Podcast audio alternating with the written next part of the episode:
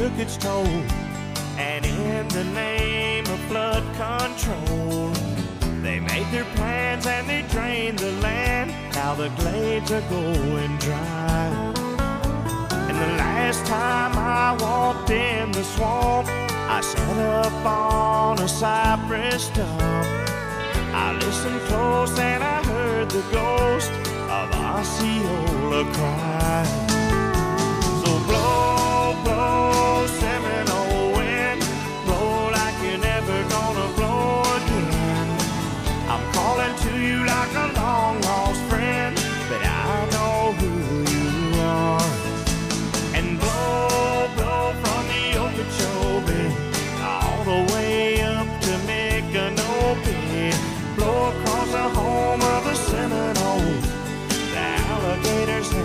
and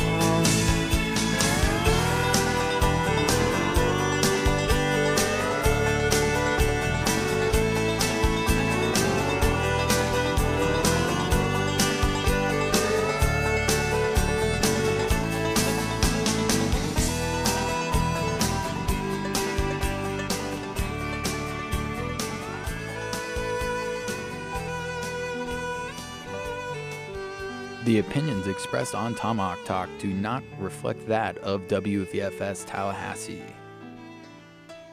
From the highest point on Florida State's campus and the hottest room in Seminole sports, this is Tomahawk Talk. I'm your host, Luke Fay. Florida State football was mauled by the Clemson Tigers 45 to 14 in Death Valley. We preview the FSU Wake Forest football game coming up this weekend. And finally, FSU basketball received a huge commit from five star forward Scottie Barnes today, who is a part of the 2020 class next year. This is Tomahawk Talk, and of course, I am joined by my good friend Gary Putnick, who went on a little bit of a trip with me over to Clemson this weekend, or last weekend, I should say. You you went on a trip with me, considering I did all the driving? Yeah, we had a little little bit of a taxi service going. Yeah, all six or four hours to Atlanta, two to Clemson, six hours back from Clemson. I appreciate your uh, sister for housing us in Atlanta, of Yes, course, as thank you, well. And we'll we'll get in we'll get into a little bit more uh, with uh, that trip and everything that happened. But over to my right, Lucas Vaitia, always getting the name right. You know, uh, how how has it been this past weekend for you as a, as a sports fan, knowing the Yankees uh, dropped one the other night? You know what? I'm not as mad as you know some people might. Some people think I probably should be at that loss, since you know what we did what we couldn't do in 2017, and we took one on the road in Houston. So we've done what we needed to so far. Okay, I mean optimism here. Uh, split the it, it's one to one, correct? You're right, yep. Yankees Astros, uh, and you know winner. It, it, will be a very interesting the way the uh, World Series or is going to set up to be with the Dodgers out. Um, it's it's all for grabs over in the NL. Uh, Jake Mossing, our other panelist today. Jake, how have you been uh, this this past weekend? Florida State not doing too well uh, against Clemson. Yeah, it wasn't wasn't too much of a great game to watch. Kind of what I expected. However, the Michigan Wolverines won this weekend. It was kind of a barn burner with Illinois. They they looked like they were going to come back, but a Yeah. win's a win. I'll take it. I, I would mention that that uh, with that Michigan looked like they were in control. Went they up twenty eight to seven, it just destroying uh, the Illini, and and it was on the road as well. Exactly. And uh, still the same type of problems for Michigan football, letting them claw back into that game. Really, Illinois beat themselves with a couple of fumbles. And uh, if you're a Michigan fan, once again, some questions with that football team. But there are also some questions with the Florida State football team. It was not as bad. Okay, it was pretty bad. It, it, it was bad, uh, 45 to 14. Florida State was never really in it. They went down 28 to zero at half. Um, this time, not allowing 28 points in the second quarter. But there were some good things that you could take from it. The the main thing is Florida State is not as Dabo Swinney was talking of Florida State, saying they're the most talented team that uh, he's played so far. Florida State cannot even put themselves on the same pedestal as Clemson when it comes to talent that performs, and it was not good. It was not good, but it was expected. And the one thing that you can take away from this, Gary, is that they fought through to the end. They did, and it was, and that's one thing that Dabo even said after the game. He said that the he said that his second team didn't play up to his expectations. So, if the second team wasn't playing up to the expectation, then the, it means FSU's first team was playing and not giving up. It, but the, the it, it did get out of hand, and there are still some things that really grind your gears, some penalties. I, I we'll, we'll go over that. But Gary, leading up to this, what was your expectation? We we drive all the way there. What were you trying to get out of out of going to this game? I just wanted to see how they would perform against top tier talent because this is the other than what we think the Florida Gators are top tier talent. This is the only other chance they have to see how they stack up with the top the big dogs right now in the country. So I just wanted to see if they would show a fight early on, and obviously they really didn't show a fight early on, and they couldn't stay in the game.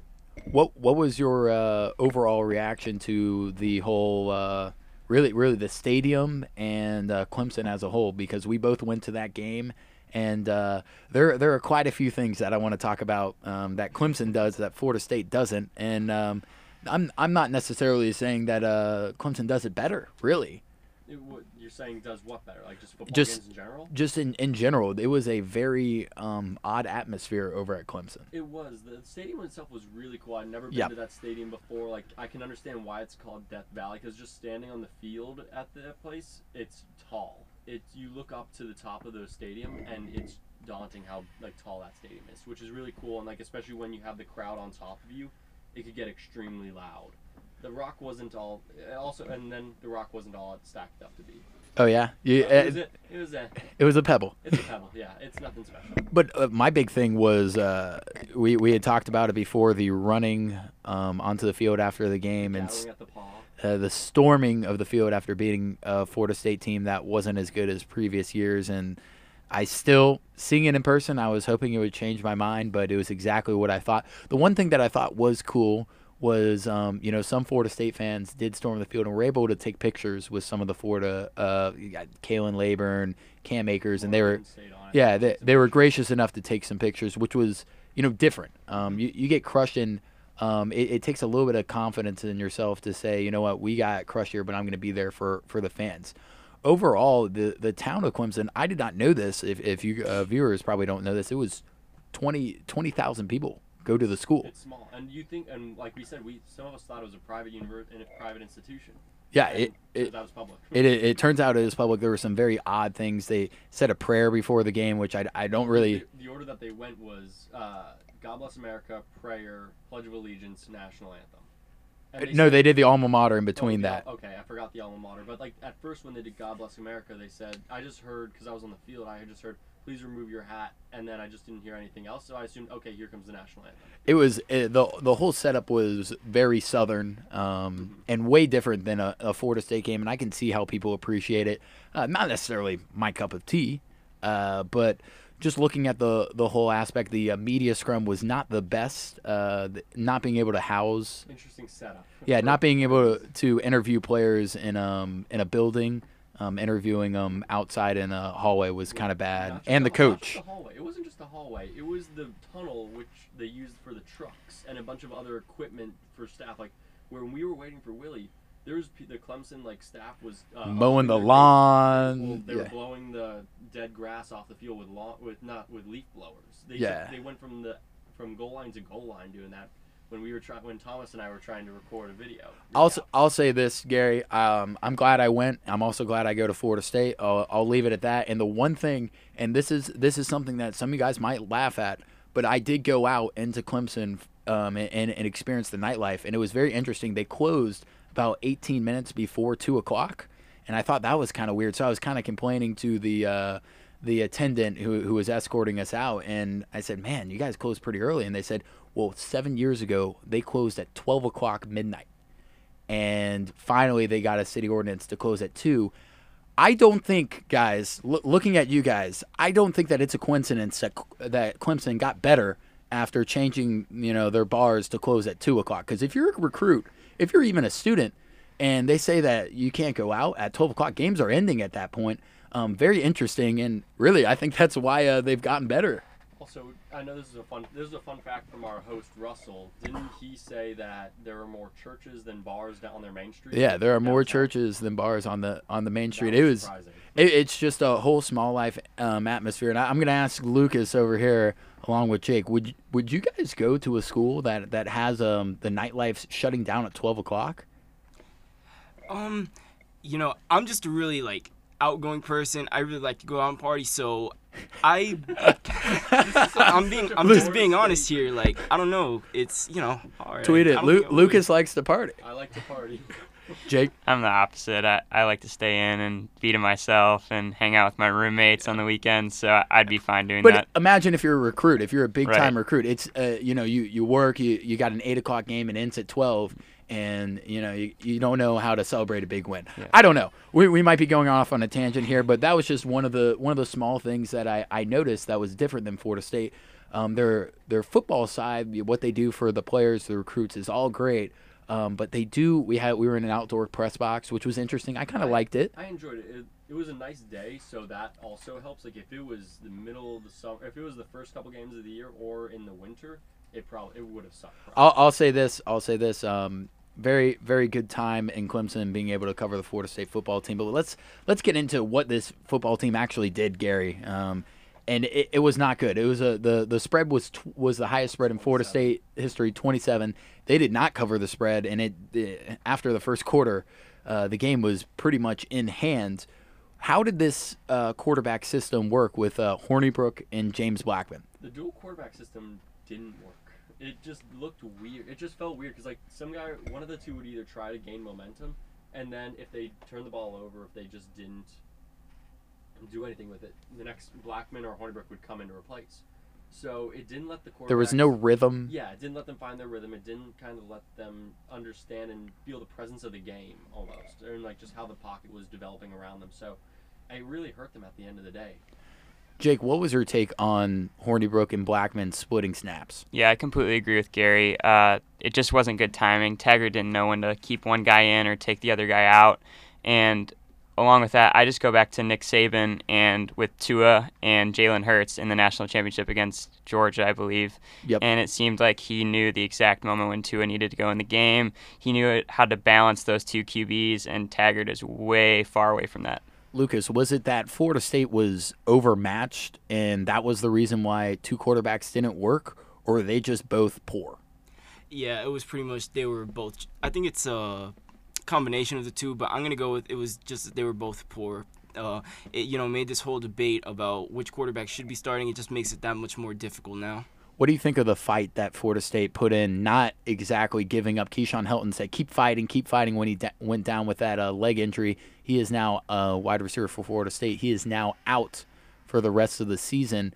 It seemed like there was a little bit of accountability by the football team this time, even though the score makes it, uh, it, it was a, a blowout.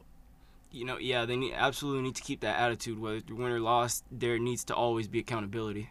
Jake, is it unfortunate that Marvin Wilson is one of those big leaders in the locker room and you see him stepping up and everything, but knowing that he's probably headed to the NFL draft, where Florida State can find that next leader? Because he's the guy who's stepped up um, for really the, the three years that he's been here. Right. Yeah. I mean, he's he's doing what he should do as a leader and being one of the top NFL prospects coming up this year. Um, he needs to be a leader for the team and he needs to step up. And I'm glad he's still active and isn't just like, oh, I'm going to the NFL. This is over with. I shouldn't worry about Florida State anymore. I'm glad he's still involved. And as for our next leader, honestly, with the way the Florida State football program is right now, who knows who, it's going to be. Gary, looking across um, the game, Travis Etienne ha- had a, a, a pretty good game. Trevor Lawrence only played three quarters, um, not not even really three quarters. How did those two pick apart Florida State's defense? They they just played their game. They didn't try and play to FSU strengths or weaknesses, which is what great, great players do. They don't need to worry about what the other team's going to try and do to them. They just play their game. And I've been saying this for the past year or so. Travis Etienne deserves more respect, and I think he's going to start getting it. And obviously, he's going to be overshadowed by the Jonathan Taylors of the world, but he's going to start to be noticed a lot more. Florida State didn't get over 100 yards of offense until the third quarter. Gary, is Clemson's defense that great? I think so.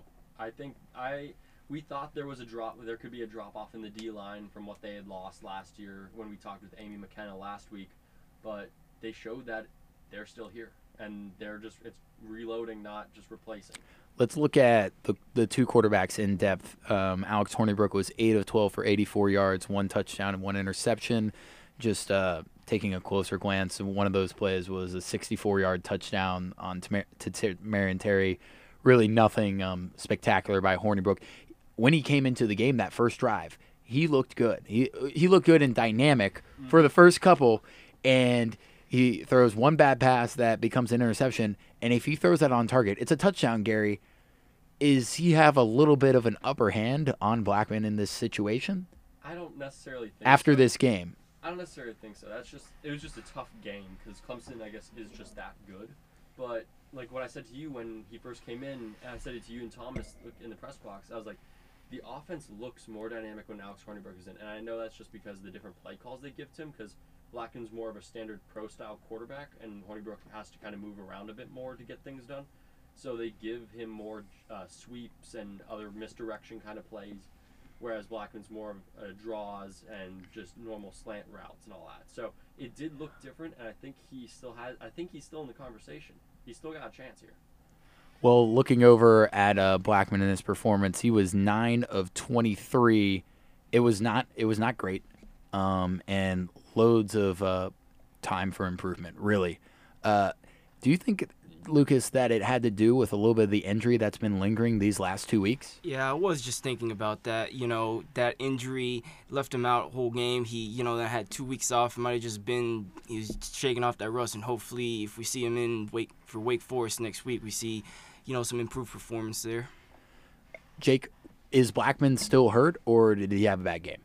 I think he had a bad game. Um, Clemson is tough. We know their defense is tough, and obviously Hornibrook struggled as well. Blackman wasn't the only one. So going forward, I think it's about equal. Um, Taggart, the way he played the quarterbacks, I don't know who we're going to have starting the next game, but if Taggart can figure out the dual system QB, um, I think he can play them the right way. And Wake Forest right now doesn't know who who's going to be our QB one, and I think that's a good thing. for for everyone Luke you just or uh, Jake you just mentioned it should they go should they go forward and name a starting quarterback or should they try this two quarterback system against a lesser opponent in Wake Forest I think that they should wait to name the quarterback, keep Wake Forest guessing. Like Gary said, Hornibrook and Blackman have two different styles, and to leave Wake Forest up in the air, not knowing who's going to come out there on the first drive, is a great thing to have for Florida State. Luke, are you calling Wake a lesser opponent? They're five. Was it five and one? Am I am I wrong? a lesser opponent than Clemson yeah Oh, le- well, lesser opponent than Clemson. I thought you were saying a lesser opponent in, or a lesser team in terms of talent compared to Florida State. That's Oh, no, no, no, no. That's where I thought you were going. yeah no that that was not at all uh, Okay, I thought you were throwing jabs already at the Demon Deacons. No, no, I, I was not. Uh, well, let's let's talk about the good. Let's talk about the good with Florida State and Khalan Laborn. We've been beating, you know, we beat uh, beating the drum on Khalan Laborn getting some more carries. Let's see if he can get some more carries. Get get some more carries. And finally, he ended up having the most carries. He had eight carries prior to the game. He had 17. So he had eight carries, 69 yards, and one touchdown. And it was his first touchdown of his Florida State career, a 40 yard run in garbage time. But it was a good run. You look back at it. Uh, he was playing for someone, wasn't he, Gary? He was, and his grandma was there. Was she? Does she live in the area? Yeah, she she does live in in the area, and it, uh, the, what what Khalan had said was that um, he has a handicapped uncle that his grandma looks over, and so she had never really had an opportunity to watch him play football, and this was the first game that she got to attend of his college career, and went out and performed, um, and that that was it was cool to see. He was a little bit emotional, but finally see, I wouldn't say the coaches saw his potential, but that he finally he finally got the opportunity. Yeah, and he didn't let it go to waste. He stepped up when he needed to. He did look to have a bit more. He did look to be running better in comparison to Cam Akers, and obviously that's why they kept feeding him more often. Akers with nine carries for 34 yards just did And not have and and a fumble as well on the biggest run of the day. It was about a 15 yarder, and he just didn't he didn't really. It almost looked like he really wasn't into the game. Yeah, it did kind of look like he was. I don't want to say disinterested, but like kind of disconnected. Mind if I ask a question here? Now, can we say, uh, can you guys say that you know that's because maybe they were targeting uh, Akers more and they just not focusing on Laborn as much? Yeah, I think that's pretty much what I was gonna get to. But yeah, it's they really were preparing for Akers because Akers was the bell cow. He was getting all the work for the Seminoles. So that's and that's why Laborn was uh, possibly able to succeed because of it. Jake is Khalan Laborn going to step up and and possibly have a, a dynamic running back situation where you can run two quarterbacks and and make the offense um, less predictable. It's definitely possible. obviously Cam Akers is going to be out here next year, and uh, hopefully Laborn can step up, uh, show who he is, and hopefully getting his first touchdown of the season in this game can give him some momentum going forward, and he can take over as the starting running back for next season. Well, I I think that Laborn could be could be the starting running back for Florida State next year, but will he be the starting running back for Florida State yes next year? I think that he's gone. It wouldn't be the smartest decision for him, knowing that uh, he's probably not going to graduate on time and will have to sit out a year. Um, but this Florida State staff hasn't really taken care of him, and it will be interesting to see when Cam Akers leaves and Marvin Wilson leaves. Florida State will be in a little bit of trouble, Gary. Coming from the middle child perspective of my family, uh, Khalan Laborn is being treated like the middle child here. He's got talent, he's got potential. It's just they're not recognizing him right now and not paying, not giving him enough love. Oh boy. Well, oh jeez, Gary. Okay. Well, well, Gary, let's let's talk about the uh, the the Lawrence and Chase Brice clapping that that you saw Yes. within the game. Yes, from in the press box, you could hear Trevor Lawrence and Chase Brice clapping. And I, first couple times I heard it, I was I didn't know what was what it was. But then I started to look and watch their hands more, and it carried all the way up the press box, all the way up. Was it close to thirty some odd rows in Death Valley? So it it real they were loud. It's weird. I never seen that before. I uh, I When I- were they clapping? When during like for during the whole during, that's how they say that's how they say hike. They clap in, instead of uh instead of you know yelling at the ball. Like, had you seen Kyler Murray get uh, kind of in trouble with the NFL refs because he does the claps? Because that's what Oklahoma does a lot too. So Right. A lot of co- uh, college teams they do the clap to kind of signal for a snap. So it's a new it's a new week, but same problem, and that problem is the the the the penalties that should not be there. And Amari Gainer uh, got flagged in the first quarter for unnecessary roughness. James Blackman, I, I believe it was in the the third quarter, had an unsportsmanlike penalty, which is something that you never would have thought seeing from James Blackman. The game was out of hand. Um, I think uh, uh, one of the players, when he was tackled out of bounds, stood over him, and Blackman decided to push back and got that penalty it's it's uh it's a little bit worrisome to to know that they got to his head. Yeah, you know, it's just one of these situations where I'm sure he was just, I'm sure Blackman was just really frustrated with how the game was going, but still, you can't be making those, you know, selfish uh, penalties. And I, I'm sure Coach Taggart, you know, let him know and made, you know, discipline him for that. Like he was saying, going forward, more punishments for those unnecessary calls. Jake is is Blackman a little bit in trouble when it comes to the the, the quarterback position with Hornibrook somewhat on his tails and um, making those uh, making those mistakes. I remember he came off uh, the I believe it was Louisiana Mon- the Louisiana Monroe game, um, ULM, and he said we got to fix these mistakes. And now he's a part of the problem. Right. Yeah. After the ULM game, I could see how frustrated Blackman was, especially with penalties. Throughout the season, he's shown that he's a leader, and he gets more upset than anyone on the team about guys doing dumb stuff. So for him to get that unsportsmanlike penalty and show his emotion and frustration and not backing up what he's saying, that's tough. I'm I'm not gonna get on Blackman way too much for that penalty. It's it's kind of understandable. Heat of the moment. Yeah, it's the heat of the moment. He's a competitive guy. It kind of like it kind of stings when a guy starts trash talking you when they're whooping you left and right down the field, and you, it builds up. And he kind of just let it out, and that was it. So I'm not gonna hold it over him too long. I think it's a non-issue for him. Well, guys, we're going to take a little bit of an early break. We will uh, come back with a Wake Forest preview along with uh, some looks on uh, what what's happening with Florida State basketball. So we'll step aside. You're listening to Tomahawk Talk on WVFS Tallahassee, the voice of Florida State.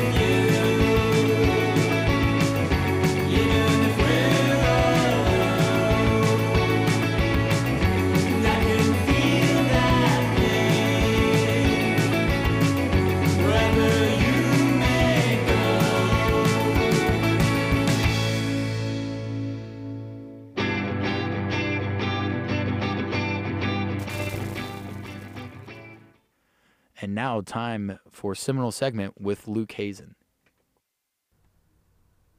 All right. Well, thanks a lot, Luke. And you know, even though there isn't a whole lot for fans to beat their chest about around the football program, I'll I'll be sure to catch you up on everything else great going on around FSU's premier athletic programs in this Seminole segment. In men's tennis news, standout sophomores Bryn Narung and Richard Thongoana rose to the occasion Sunday afternoon, winning the Bedford Cup Invitational in the doubles category. The championship is the first of its kind for the pair, and it came rather easy for both of them as they broke out against Bogdan Pavel and Mikhail Sokolovsky of UCF to the tune of an 8 4 final in favor of the Noles. Up next for the men's tennis team is a trip down to Gainesville for the ITA Regional Championship starting October 24th. And in some hallowing women's soccer news, the Seminoles were up to a tough task over the weekend as they faced off against number one ranked Virginia and heartbreakingly dropped their first ACC match of the year in a double overtime thriller, 1 0. If you were to look at the box score, you'd think FSU would have taken this game comfortably as they controlled the ball for 54% of the match and had the shot advantage 14 to 10 over Virginia.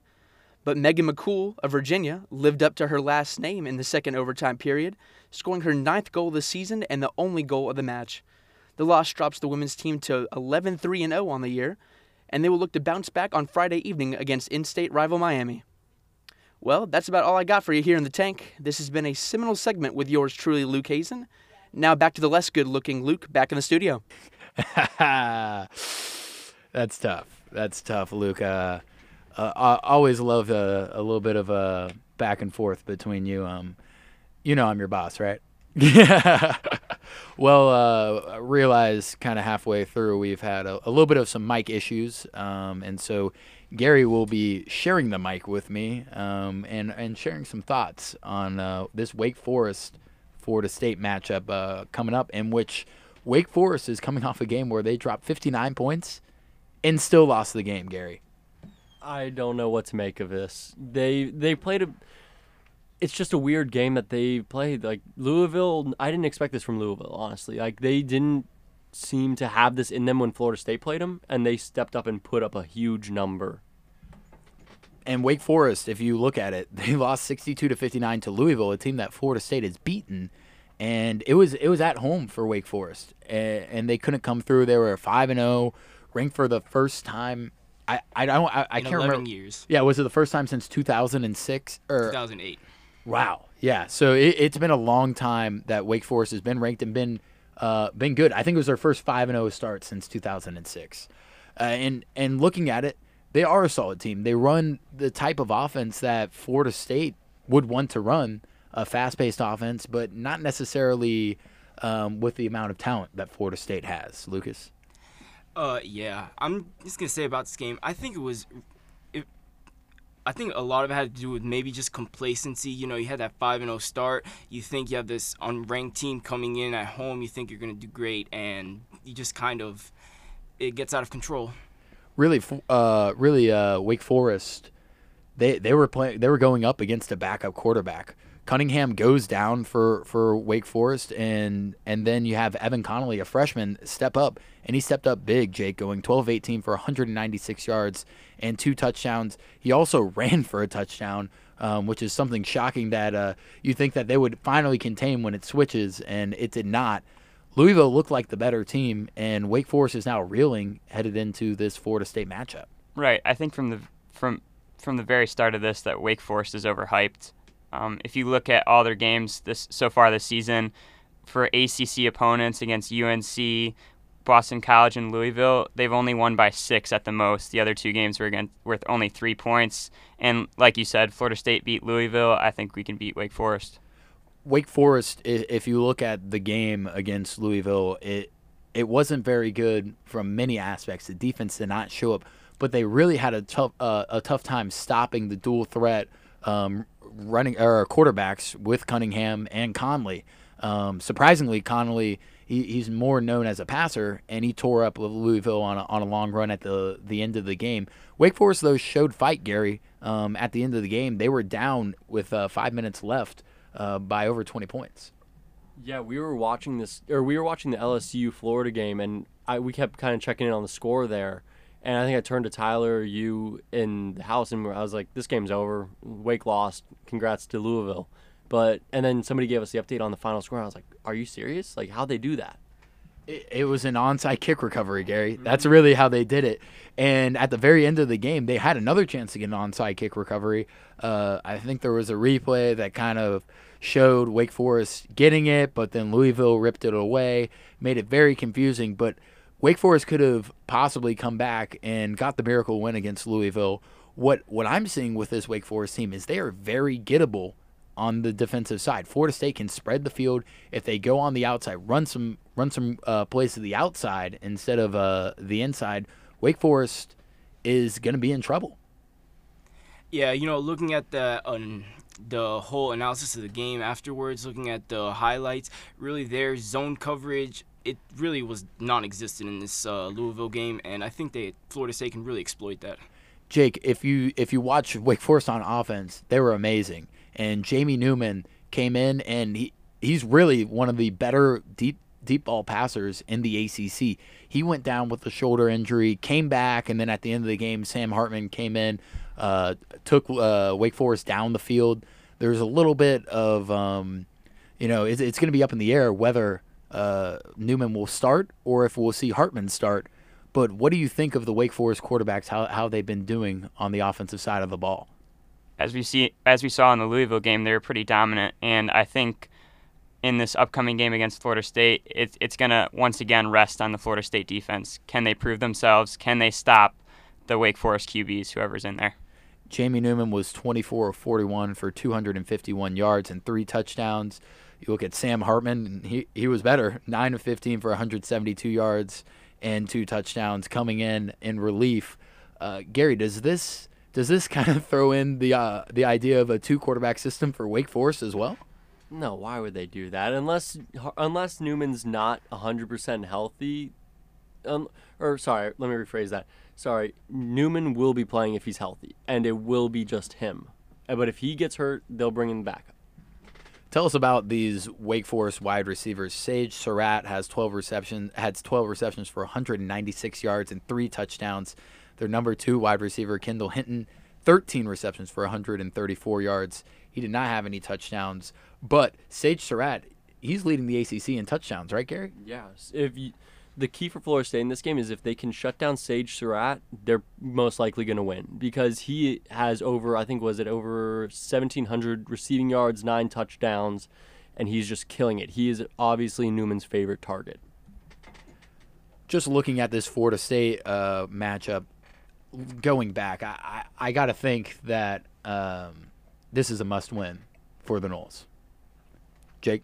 Obviously, looking at their schedule, again, is it is Florida State going to make a bowl game this year? And I think in order to do so, they have to beat Wake Forest. There's no doubt about it in my mind. Lucas, uh, is Florida is, is Florida State? It, would Willie Taggart be in trouble if Florida State lost this game at Wake Forest to a team that is really on the same level as them? I would say he's in trouble now. Uh, yeah, blowing it in Wake Forest too would just uh, make things even worse. You know, there's already plenty of people out there calling for his, you know, firing, his replacement. So he definitely needs to step up and prove that he can lead this team to victory. A little bit of a uh, uh a, a, fix there, Gary, on on Sage Surratt and his stats. Yeah, stat correction. I got Jamie Newman's passing yards. He has over 17. He has over 1,700 passing yards while Surratt has over 700 receiving yards. So, error by me. E2.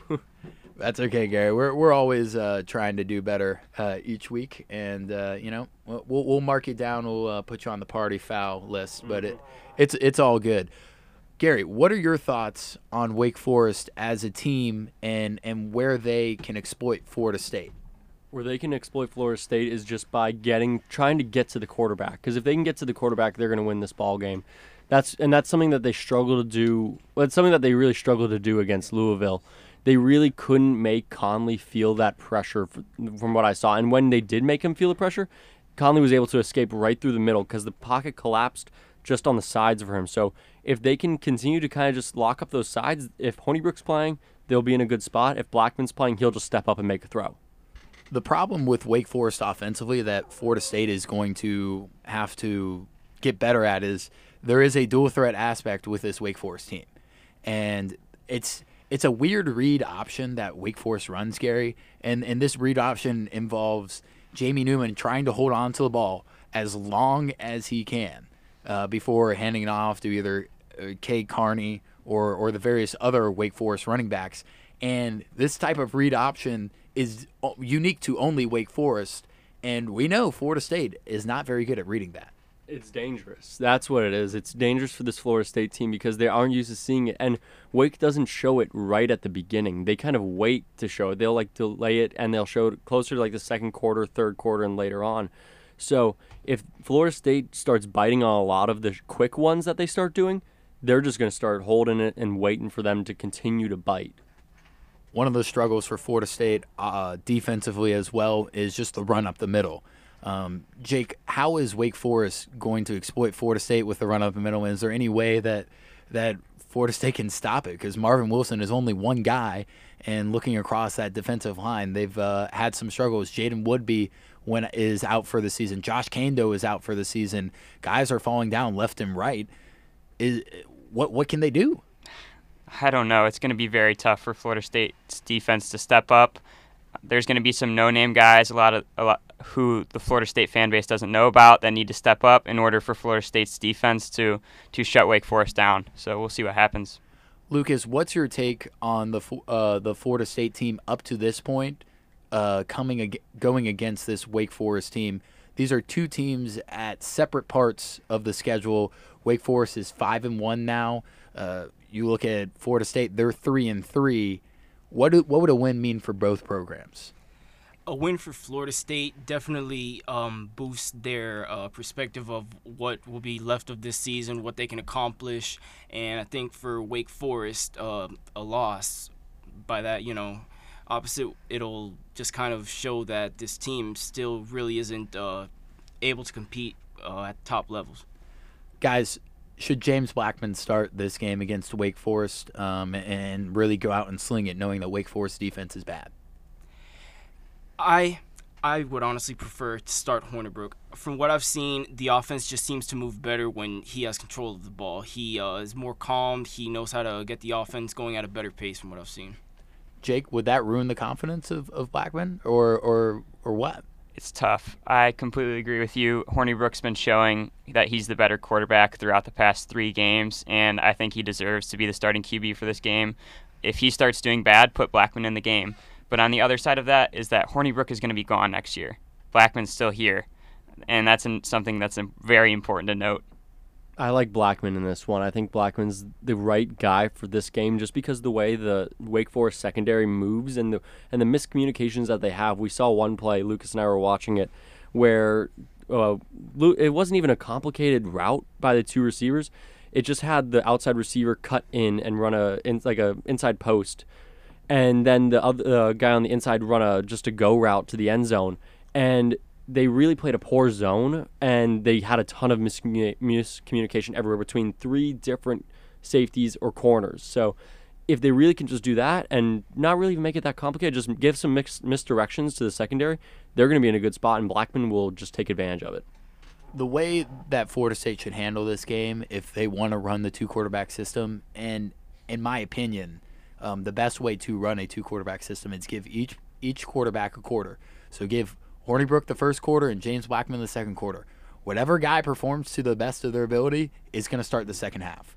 Um, I don't think that you can dilly dally and give two two series to Blackman and then two series uh, over to Hornibrook and bounce it back and forth. Really, if you're going to be giving series to people, you should be giving series to Khalan Laborn and series to Cam Akers. That's that's where the improvement needs to be. All right, but what if you know our starting quarterback, whoever we choose to start, what if they get going right away? They get hot. Do you really want to take that out and you know kind of s- slow down or stop the offense like that? That that's a good question. That's tough to answer. It, it's definitely debatable, um, but I completely agree with you, Luke. I think that you you can't switch guys out. There there needs to be some momentum gained by each quarterback. Exactly. No more switching guys out. Stick to your guns. Make a decision and go with it and trust your guy. And if he and either quarterback gets hurt, whoever starts, then you can bring in the other guy. Just be consistent with it. Yeah.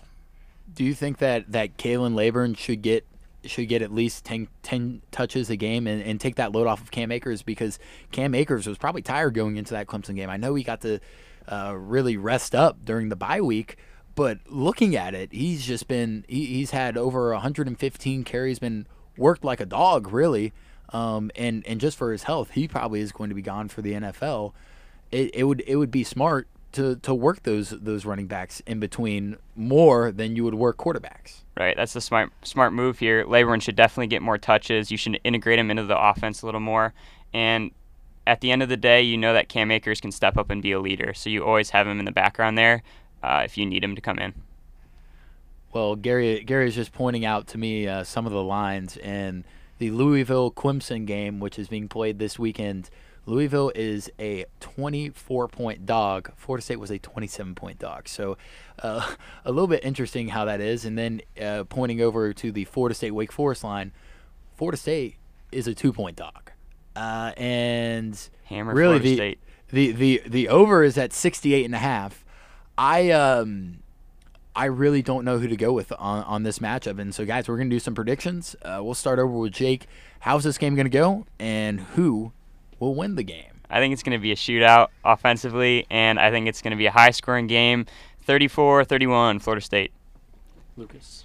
Yeah, I'm gonna go. I'm gonna be cautiously optimistic here. I'm going with Florida State on this one. I think the bounce back is coming. Um, let me go 30 to 24, FSU. Give me the Noles. They're gonna cover. Uh, if well, if they win, they cover. But Seminoles, thirty-six. Wake, thirty-two. No idea how you score 36 points, Gary. zero, zero idea. Uh, I'm going to toss it over and, and be a little bit of a hater here. Uh, and and really, Wake Forest has looked like the better team. They have the home field advantage.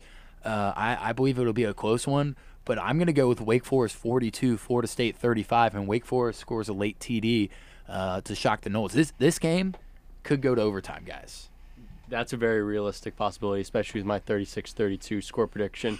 but I'm going to get one of my scorigamis one time this year. I guarantee. I'm going to hit a scorigami. Oh boy. Well, well, guys, uh, let's let's just barely talk a little bit about this LSU uh, Florida game. What were your reactions with the LSU Florida game and, and how it went? And does does Florida have any chance at making the national championship if they win out?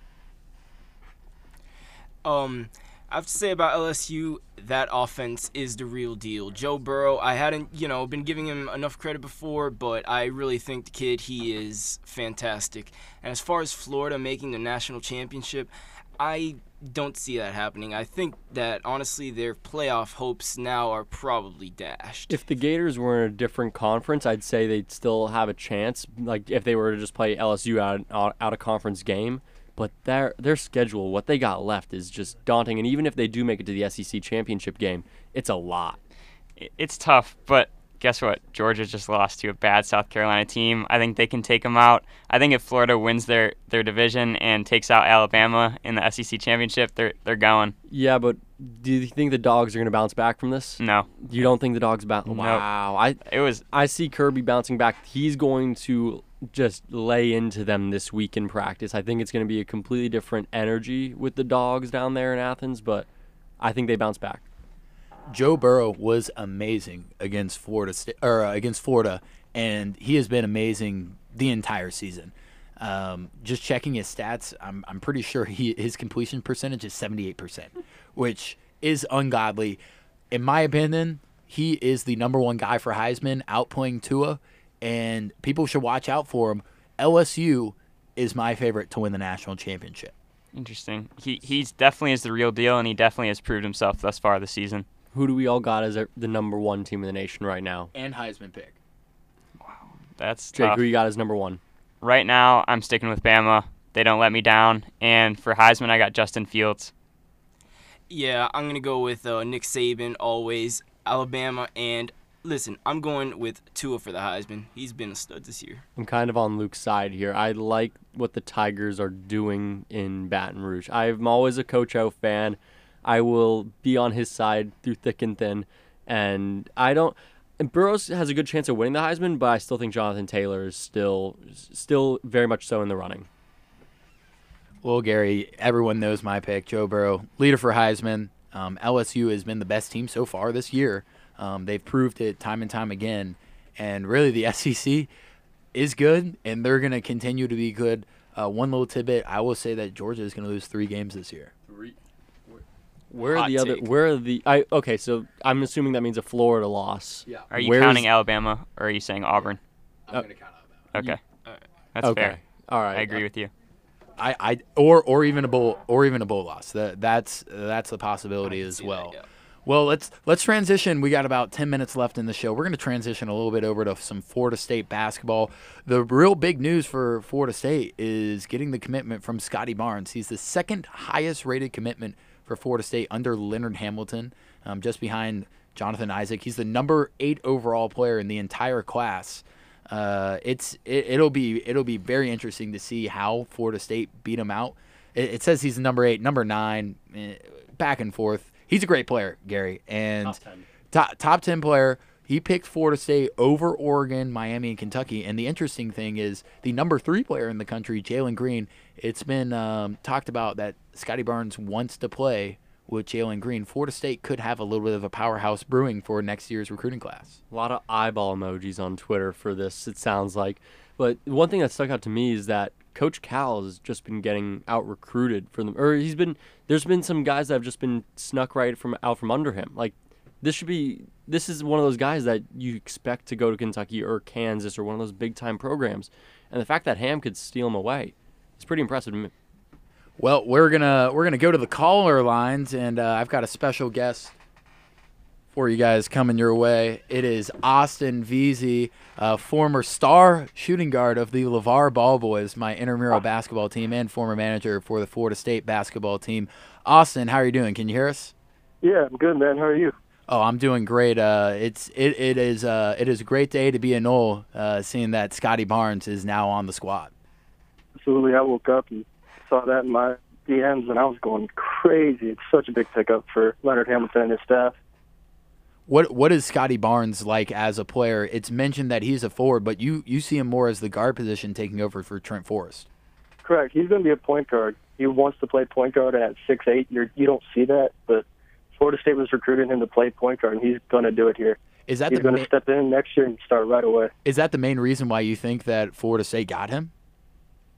Mainly, yeah, but uh, Coach Hamilton's had a relationship with him since probably middle school, knowing how he recruits. Oh boy. Well, looking at looking at the rest of the class, well, what what is what is Scottie Barnes as a player? You tell me tell me what he brings to the to the team, and um, it sounds like he is a lock for for signing early, and um, Noles fans shouldn't really worry about him decommitting. Correct? Correct. And usually with top 10 players, you expect them to be elite scorers, elite, elite passers. He's mainly an elite defender. You don't see that with top 10 guys, but he's an amazing defender, but he's also a great playmaker. He's a great do-it-all guy, which Coach Hamilton has wanted his guys to do since they changed the rules after we won the ACC championship. And yeah, I don't see him decommitting at all. How does he compare to what Florida State has right now in Trent Forrest? I know that in the recruiting picture, he was uh, he, he he was wearing um, Trent Forrest's uh, standard number three number.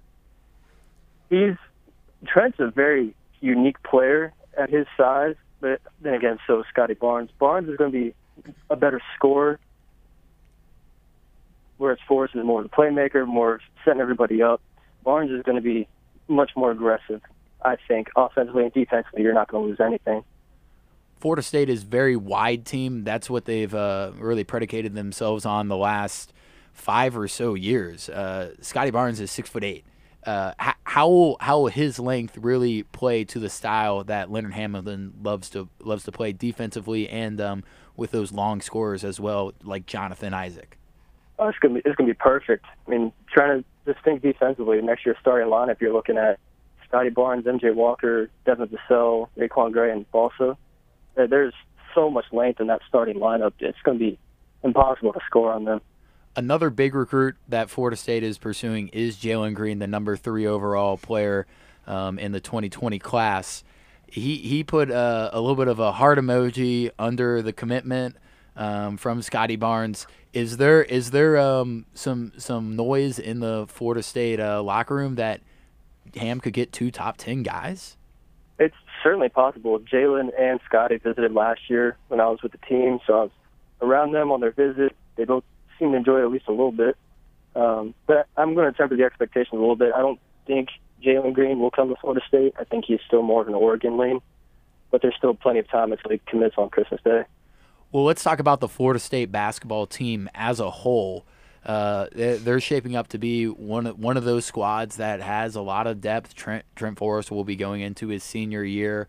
Um, you, you have MJ Walker coming back, former five, five star recruit. Do, where where is the where is the opportunity for Florida State to get better? MJ Walker hasn't necessarily lived up to his expectation. Um, how how can Florida State be a different team than they were last year and, and get past the Sweet 16? This year, I think they're going to be more consistently offensively. I know you're losing guys like Mfiondu Kabengele, Terrence Mann, Phil Cofer. Those guys are so important to us in the past. But the guys we brought in, Patrick Williams, Nate Jack, these kind of guys, they can shoot the ball lights out. Tell you put them in instead of Terrence Mann, who's yeah, he had a good shooting season, but now you have 40% shooters consistently. It opens the floor up so much for this team. Tell us a little bit about Patrick Williams for the, the people who, who don't know him. Patrick Williams is awesome. He's five star recruit out of Charlotte, North Carolina. Can score at any level, three, layup, mid mid range, whatever you need him to do, he's going to score. Crazy length. He's going to be a great defender. He's going to get in passing lanes, block shots. He's, if Coach Hamilton can mold a player, it's Patrick Williams. Malik Osborne transferred from Rice last year. He had to sit out um, for eligibility, uh, and he, it looks like he's going to be in line for a very prominent role on this team. What does he bring to Florida State after uh, really playing the scout team uh, all of last year? I'm a huge fan of Malik. I think you know that. He's such a bouncy forward, and I think at his size, he has experience playing center at Rice. I think you might see a little bit of that this year. I know Coach Hamilton doesn't like running small ball, but he's a unique player who's athletic and long enough to you can put him at the five, and he's going to do just fine. Do you think? And, do you think we could have used him on the uh, IM basketball team last year since he wasn't playing? absolutely, we need some rebounding. Hey, Jake here. How far do you think Florida State's going to go this year? It's tough, you know. Um, the ACC is not as good as it's been in years past. It's the most wide open it's been since I don't know when. Um, and around college basketball, there's a lot of good to great teams that can make some noise. I think another Sweet 16 runs not not that far out of the realm of possibilities. Um, even Coach Hamilton's Minnesota Final Four run at ACC Media Day, I don't think that's that unlikely either. All right, Lucas here. Uh, kind of going off of that question, when um, Scottie Barnes does get here, when he uh, gets to the team, do you think that uh, he'll be enough to push Florida State, you know, over the edge to make them really be able to compete in the ACC, be one of the top teams? I know they already are, but do you think he push them like over the edge? Absolutely, and it depends on who comes with them. If Jalen Green comes or Hunter Dickinson comes, you're talking about the top two ACC teams there already. We've already got uh, Juco Ween, Sardaar Calhoun coming in with him. I think he's going to step in right away and be great. And if Patrick Williams comes back after this year, that's even better.